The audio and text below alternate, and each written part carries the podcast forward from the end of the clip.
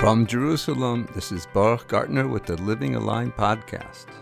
Teachings from the Hasidic masters, providing the tools you need to live with greater vitality, connection, and joy.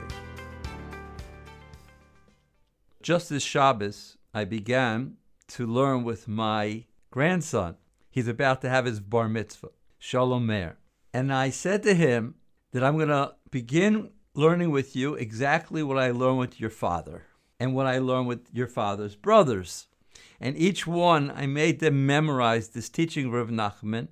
It's called the letter because it reads like a, a letter from Rav Nachman to the person. My dear brother, my beloved brother, hold yourself, be strong, have courage. And the first words of the teaching is when a person enters into serving Hashem. It's a beautiful teaching that helps us understand what happens when a person begins to serve God. For many years, I sat by Rav Tzvi Meir Zilberberg, and almost every time that he began to speak, he would say, I apologize, I'm going over the same things, but it says in the Mesillas Yesharim, the path of the just, that the most important thing are the things that people think are superfluous. They're so easy. These are the foundation ideas. Once Rav Nosson, when he was teaching also a foundation teaching of Rav Nachman, the cornerstone teaching called Azamra, I Will Sing, he noticed that his major student just kind of like rolled up his eyes like, not another time.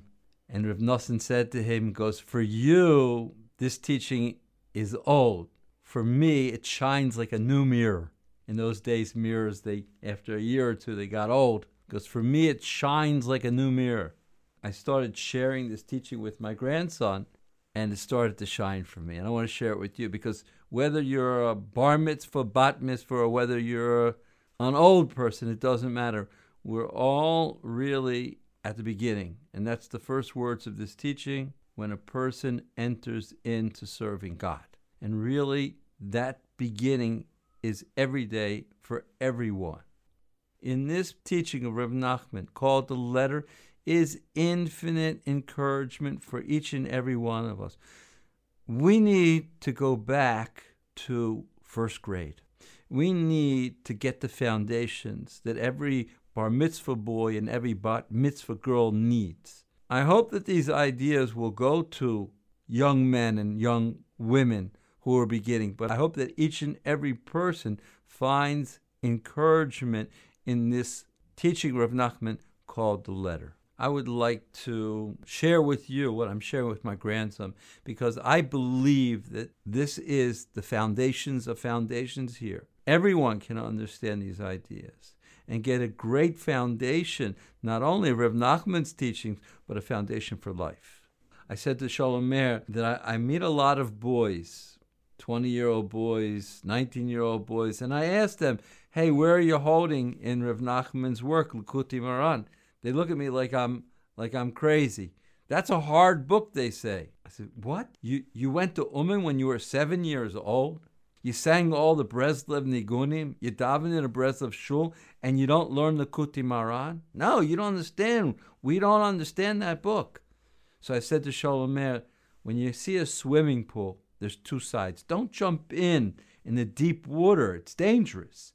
Let's start by the shallow section with the steps. Let's go in on the steps. I have a really nice place to start here. We'll learn to swim really good. Let's start with the easy stuff, the foundation stuff, the stuff that you can't skip over. But don't be scared of it. I have a guide to Likutei Moharan, a third of Likutei Moharan. You can read. If you know Hebrew, you can just read through it. Therefore, I don't start at the beginning. I start at the, the entry point. This letter is the entry point.